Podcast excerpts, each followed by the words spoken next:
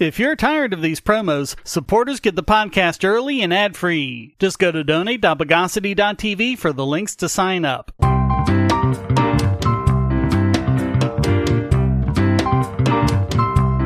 Welcome to the Bogosity Podcast for the week of February 4, 2024, the podcast that took it to the limit one more time. This is your host, Shane Killian. Let's brutify the news of the bogus. And in something that will come as no surprise to regular listeners, but now there's data on it, elites in the U.S. trust government more than average Americans and like freedom less. And in other news, water is wet. A first-of-its-kind poll from the Committee to Unleash Prosperity found that the gap between regular Americans and elites is actually pretty enormous. The poll covered issues of finances, individual freedom, climate change, education, and President Biden. The results were published in a report entitled Them vs. U.S., The Two Americas, and How the Nation's Elite is Out of Touch with Average Americans. They interviewed 1,000 elites, defined as the 1% of Americans who met three criteria: holding a postgraduate degree, having an annual household income of more than $150,000, and living in a zip code with more than 10,000 people per square mile. 3/4 of them say their economic picture has improved these days, versus 20% of U.S. voters overall. 88% of Ivy League graduates said they were better off. Economic statistics show that, for working-class people, their real take-home pay has suffered under Biden. According to the report, quote, "These results confirm what people have long suspected.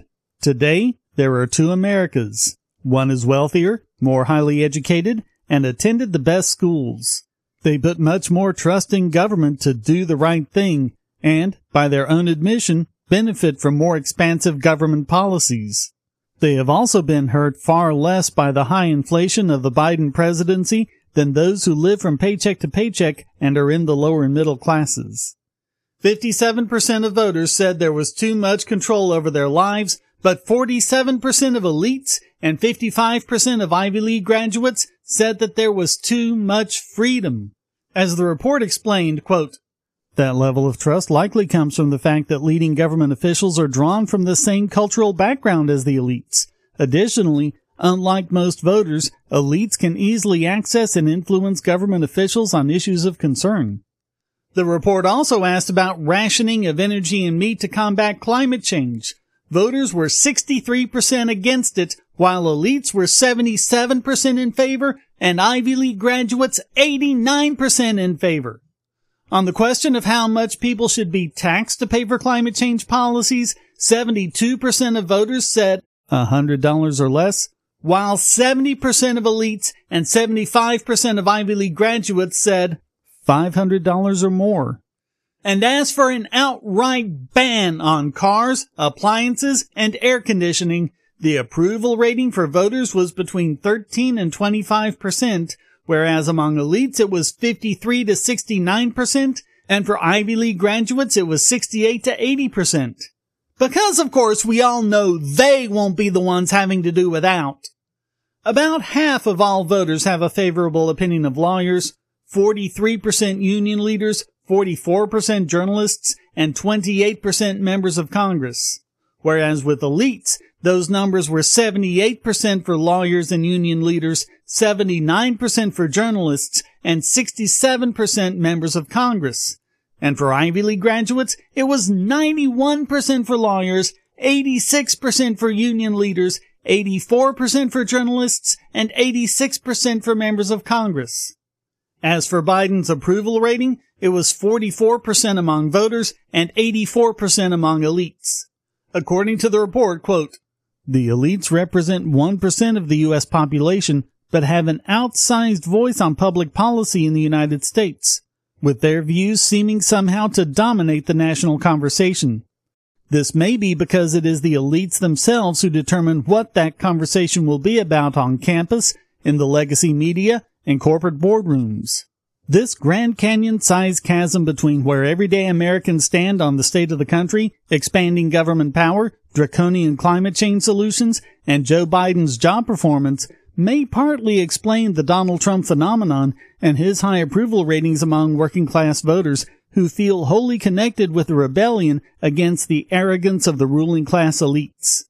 These un-American views are not the result of a conspiracy. They arise from what might be better described as a fraternity culture. Just over half of the elites have a degree from one of the 12 elite universities. These schools play a crucial role in defining the elite culture and perspectives. Elites who attended one of these schools are more likely to talk about politics and have more extreme views than elites who attended other schools.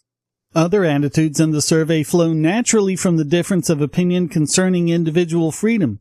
To fight climate change, members of the elite strongly support remaking American society by banning things that are part of the fabric of life in America.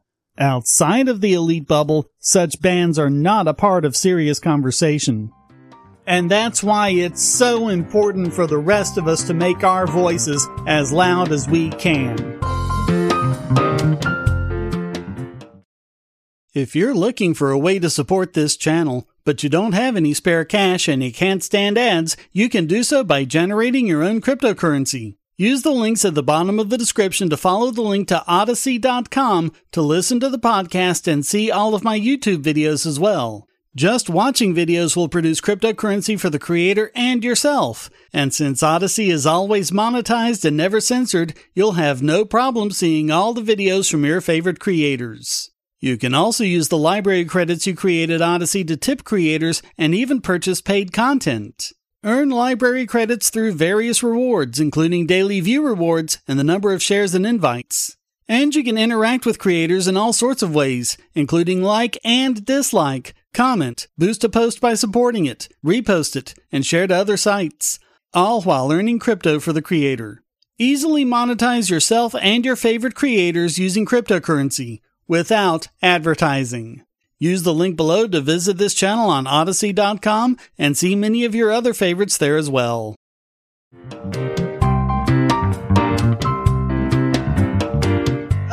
So, apparently, Ben Shapiro made a rap single, and it topped the charts, beating out Justin Timberlake and Britney Spears. I'm as surprised as you are. His anti-woke rap, Facts, which he made in collaboration with Canadian rapper Tom McDonald, beat out Spears and Timberlake, who separately and confusingly released singles both titled Selfish on the U.S. iTunes chart. As of this podcast prep, the top songs on the iTunes charts were, in order, Tom McDonald, Facts, Megan Thee Stallion, Hiss, Billy Joel, Turn the Lights Back On, Benson Boone, Beautiful Things, Kat Janice, Dance You Out of My Head, Nicki Minaj, Bigfoot, Jack Harlow, Lovin' on Me, and Justin Timberlake, Selfish. Shapiro joined McDonald on the track to attack woke Karens and people who hate him on the internet, in a video where he wears a gray hoodie with red lettering that reads, "Facts don't care about your feelings."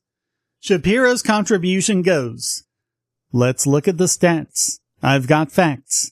My money like Lizzo, my pockets are fat. Homie, I'm epic, don't be a wap. Dog, it's a yarmulke, homie, no cap. Look at the graphs, look at my charts. You're blowing money on strippers and cars. You're going to prison. I'm on television. Dog, no one knows who you are. Keep hating me on the internet. My comment section, all woke Karens. I make racks off compound interest. Y'all live with your parents. Nikki, take some notes. I just did this for fun. All my people download this. Let's get a billboard #1. No real point to the story other than the internet is weird. But, considering our last story, just know that it is possible for minority voices to get their message out there.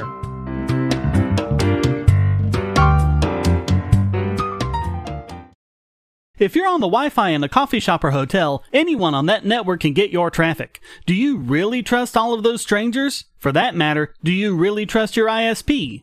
A VPN can protect you from prying eyes, disguise your location, and even foil government censors. It's essential in this day and age, so go to vpn.bogosity.tv and you'll be taken to BoxPN. Starting at just $2.99 a month, you can get unlimited high-speed connections to VPN servers all over the world, and they don't log connections, so your privacy is assured. Traveling abroad, just VPN home, and don't worry about what those other governments are doing. Back at home, stop your ISP from traffic shaping and messing with the quality internet access you're paying good money for. You can connect from multiple machines at once, including your smartphone or tablet, and it supports all the secure standards, including OpenVPN and SSTP. Bypass sensors and surveillance with your own secure VPN connection. Go to vpn.bogosity.tv.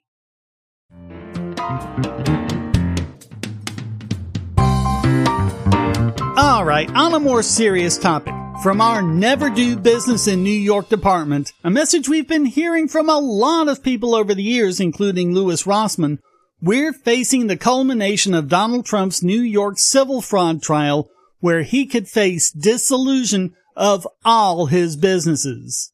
Even though it's a case where no one was harmed, no one complained, and the banks he supposedly defrauded testified on his behalf, saying they were very happy with the arrangement. We're told with Trump, no one is above the law, and he's being treated just like any other defendant. But this just isn't the case. In a penalty that's only been imposed a dozen times, Trump's case is the only one that was threatened without any victims and any tangible losses. According to Columbia University law professor Eric Talley, quote, "This is basically a death penalty for a business. Is he getting his just desserts because of the fraud, or because people don't like him?" The Associated Press reviewed 150 cases under New York's repeated fraud statute, which was passed in 1956. In every case where the entire company was taken away, the key factors were the number of victims and the amount of losses. Tangibly so. Customers lost money, bought defective products, or never received the services they paid for. And the business takeovers were used as a last resort to stop a fraud in progress and protect potential victims, such as a phony psychologist who sold dubious treatments, a fake lawyer who claimed he could get students into law school, and supposed financial advisors who swindled people out of the deeds to their homes. Even if you do think that Trump's behavior was somehow fraudulent, according to Attorney General Letitia James's legal team, it stopped 2 years ago. They make the claim that banks were defrauded because Trump exaggerated the value of his assets, and therefore he got the loans at a lower interest rate, costing the banks money. But as the banks themselves testified, they do their own due diligence with these things and would have given him the same deal anyway. Trump represents a large, respected brand, and it's not like he's a big credit risk or anything. University of Michigan law professor William Thomas said, quote, "Who suffered here? We haven't seen a long list of victims." Even Adam Leitman Bailey, who successfully sued a Trump condo building for misrepresenting sales, said, quote, "This sets a horrible precedent." Judge Arthur Engoron is threatening the dissolution not only of Trump's New York holdings like Trump Tower and 40 Wall Street, but also his Mar-a-Lago club and residence in Florida, a hotel and condo in Chicago, and several golf clubs, including ones in Miami, Los Angeles, and even Scotland. He isn't even a federal judge. The statute, coded as Executive Law 6312, doesn't require a showing of intent and even forbids a jury trial. Yeah, that whole thing about his lawyers didn't check a box is ridiculously stupid. If you believe that for a second, you should feel bad. What's interesting, though, is not the other cases where the law shut down businesses, but cases where it didn't. It didn't shut down a porn site that made millions of dollars of illegal credit card charges. It didn't shut down an auto lender that charged hidden interest rates. And it didn't even shut down a river rafting company after a customer drowned and the AG showed it repeatedly used unlicensed guides or none at all. The AP wrote, and some legal experts worry that if the judge goes out of his way to punish the former president with that worst-case scenario, it could make it easier for courts to wipe out companies in the future. Yeah, that's what people need to keep in mind. Shane, why are you so worried about Trump? I'm not! Trump's a billionaire. He can take care of himself. I'm worried about what they'd be able to do to the rest of us if they succeed with him. And so should all of you.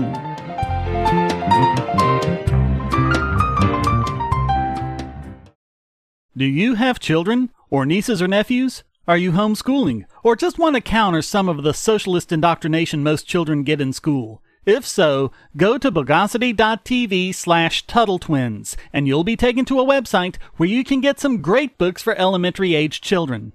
The Tuttle Twins books are books about liberty and free market economics that include children's versions of Bastiat's The Law, Leonard Reed's I, Pencil, and Hayek's The Road to Serfdom, as well as books about the Federal Reserve and how regulations protect business cronies. They'll learn about the harm caused by eminent domain, or regulations passed in the name of safety, and fundamental concepts of liberty. And as you can see from the sample pages on the website, they're all easy to read and nicely illustrated. They're just $9.99 a piece, or get a special discount as well as free bonuses when you purchase all five. You can even buy in bulk to donate to schools and local libraries. So get the Tuttle Twins books at bogosity.tv/TuttleTwins.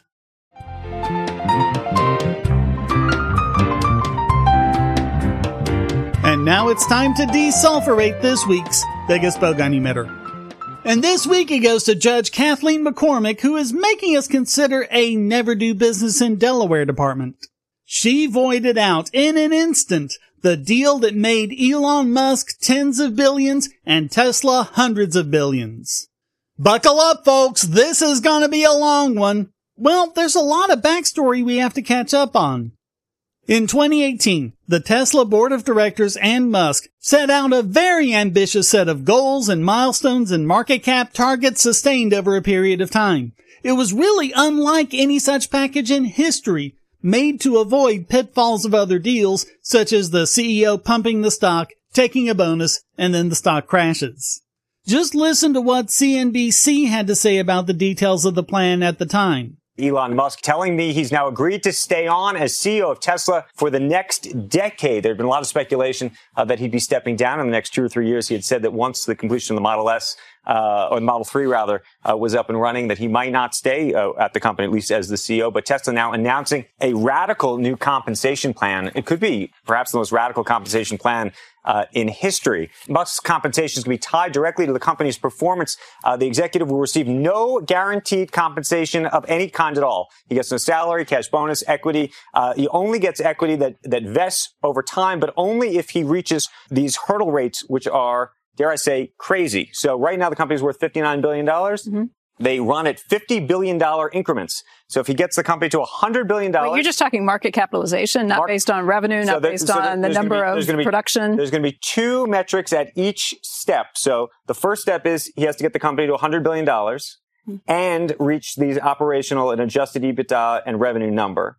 If he doesn't get either of them, he gets nothing. At each $50 billion number, he collects 1% of the company. If somehow, magically, he would get the company to $650 billion, which is literally what the plan calls for, if you can believe this, he would collect the equivalent of about $55 billion in compensation. Otherwise, he gets absolutely nothing. Okay, what if you get it to $650 Zero. Billion and then it immediately collapses to $500 billion? Is it just hitting that market capitalization milestone that matters? Or is it keeping it there for a certain time? Is it hitting it? So here's where it gets even more interesting. The shares vest, but then he has to hold the shares for 5 years.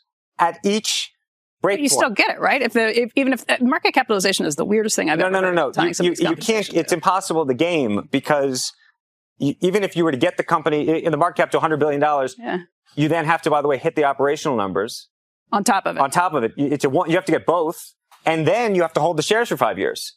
I mean, it's weird. So if you were trying to do something temporary to try and get the stock price up, you can't, because 5 years later your shares would be worthless. It would affect decisions on buybacks and issuing stock and floats and all kinds of. I've never heard of another company tying. Nobody's ever done it. But he literally gets nothing. And the other thing that's interesting is if he gets to, let's say, $99 billion, he gets nothing. If you get to the next one, if you get to $149 billion, you get nothing. If you get so, but it is truly eat what you kill, skin in the game. A sustained $50 billion market cap increase is insane. Very few CEOs could do it even once, let alone 12 times. But miraculously, Musk met every single one of those goals. And by the way, this ambitious package, which basically put all the risk on Musk and none on Tesla, was approved by 73% of the stockholders. In essence, the court has demanded that Musk should have worked for Tesla for the last 6 years for free. Because he took no paycheck, these stock options were his only compensation. And yet, Tesla was sued by an anonymous person who bought one share of stock. That anonymous plaintiff, according to the judge, quote, claims that Tesla Incorporated's directors breached their fiduciary duties by awarding Elon Musk a performance-based equity compensation plan, the largest potential compensation opportunity ever observed in public markets, by multiple orders of magnitude, 250 times larger than the contemporaneous median peer compensation plan, and over 33 times larger than the plan's closest comparison, which was Musk's prior compensation plan. This post-trial decision enters judgment for the plaintiff, finding that the compensation plan is subject to review under the entire fairness standard. The defendants bore the burden of proving that the compensation plan was fair, and they failed to meet their burden. At a high level, the 6% for $600 billion argument has a lot of appeal. But that appeal quickly fades when one remembers that Musk owned 21.9% of Tesla when the board approved his compensation plan. This ownership stake gave him every incentive to push Tesla to levels of transformative growth. Yeah, that was the whole idea! At the end of 2018, Tesla's stock price was around $20. As of this podcast prep, it's trading around $190. Tesla stockholders have massively benefited from this arrangement.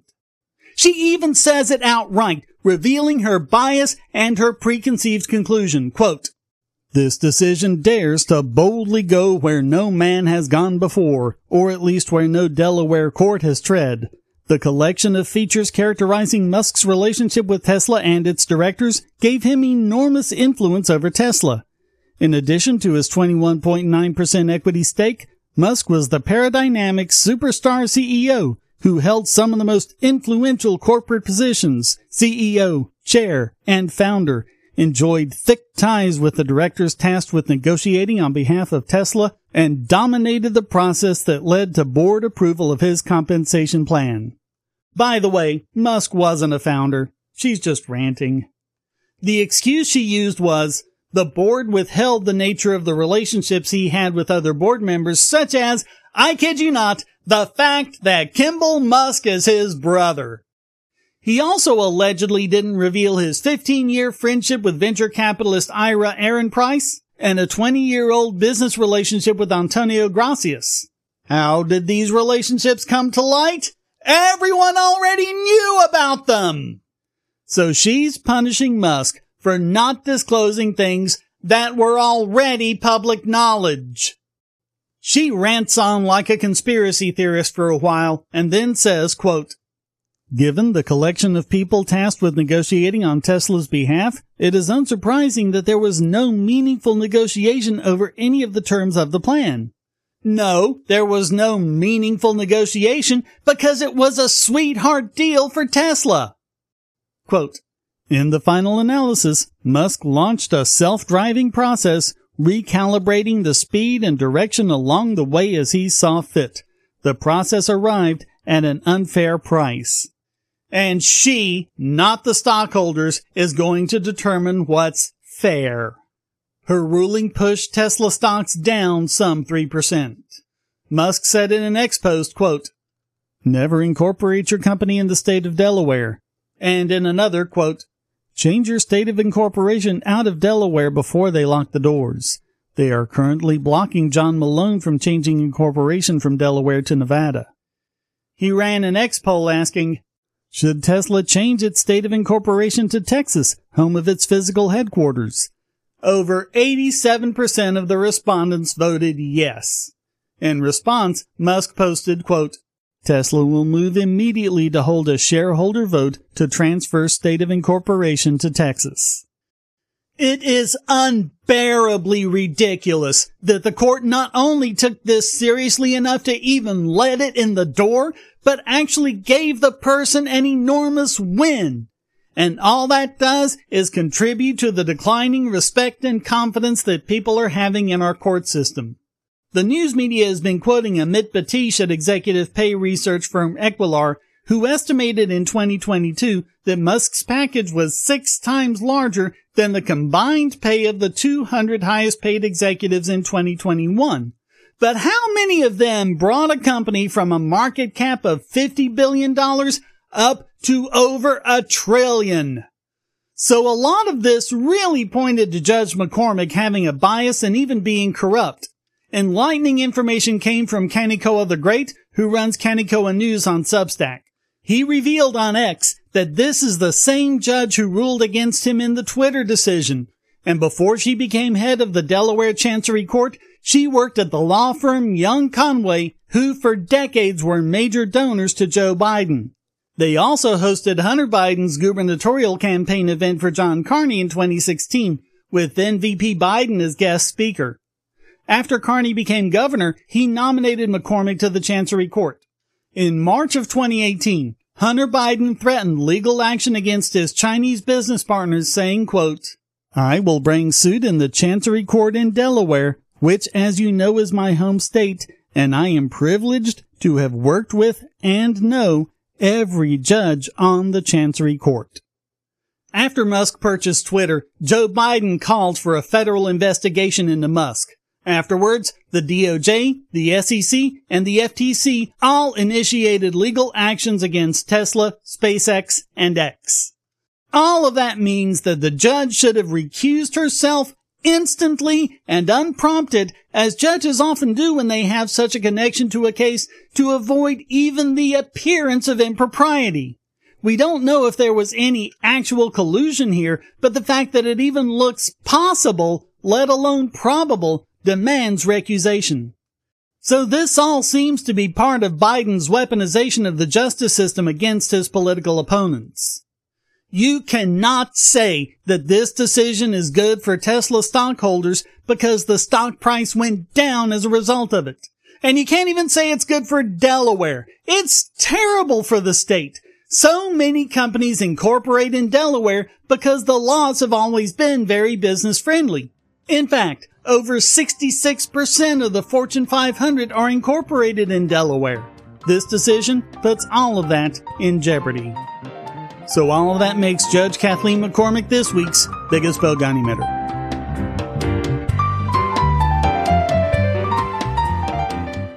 I want to tell you about the eyeglasses I've been wearing for years. As people can see on my videos, I have a very strong prescription, which makes glasses more expensive, especially when I need computer glasses, reading glasses, prescription sunglasses, and most expensively, progressive lenses for general everyday wear.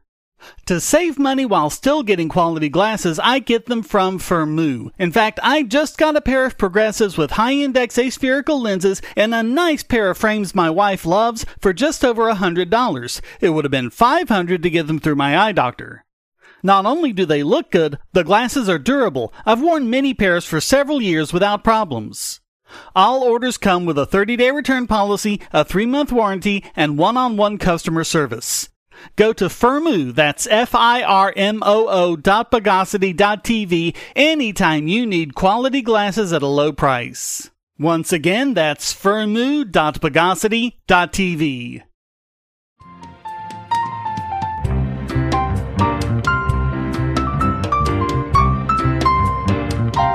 And now, let's tentaculate this week's Idiot Extraordinaire.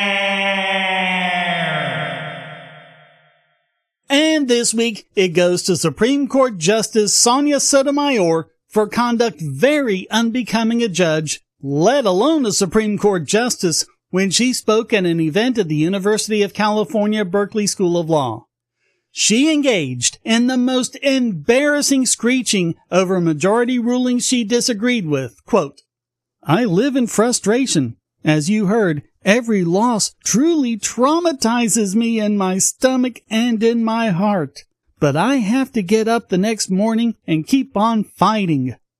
But that's not what she's supposed to do. She's not supposed to be fighting or advocating or anything of the kind. She's supposed to be impartially ruling on the law. In a response to a question from the dean about how increasingly discouraged they feel, quote, "How can you look at these people and say that you're entitled to despair? You're not. I'm not. Change never happens on its own. Change happens because people care about moving the arc of the universe toward justice, and it can take time, and it can take frustration." Oh my God, can you believe this woman? I mean, yeah, judges are narcissists, we know this, but this is cranked up to 11. She spoke about the court actually supporting the Second Amendment, like she's sworn to do, and about the court possibly invalidating the Chevron doctrine, which we've covered repeatedly, and which she apparently loves with all her dear little heart. And in showing how impartial she isn't, she actually admitted to trashing lawyers to the other justices while they were arguing. Quote, "I can't tell you how often I'll look at Neil Gorsuch and I'll send him a note and say, I want to kill that lawyer because he or she didn't give up that case. Because by the time you come to the Supreme Court, it's not about your client anymore. It's not about their case. It's about how that legal issue will affect the development of law and how you pitch it. If you pitch it too broadly, you're gonna kill the claims of a whole swath of people." But it's the job of a lawyer to represent their client in their case. The justices have to consider the larger issues, but the lawyers are representing clients. But she'll apparently do this with any lawyer arguing for a position she doesn't like. I was trying to find a complete transcript of her talk to see what else she said, but given that this was reported by CNN and what they felt was the best part about her talk, I don't think it's at all unfair to say that these remarks absolutely make Justice Sotomayor this week's Idiot Extraordinaire.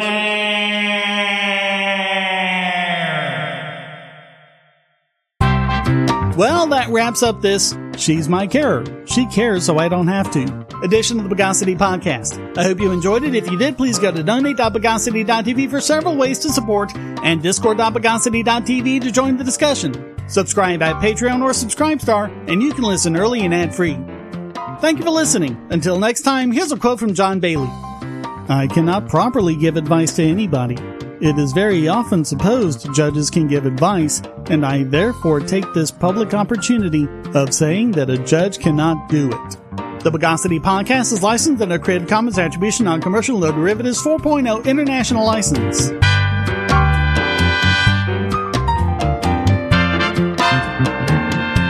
Bogosity.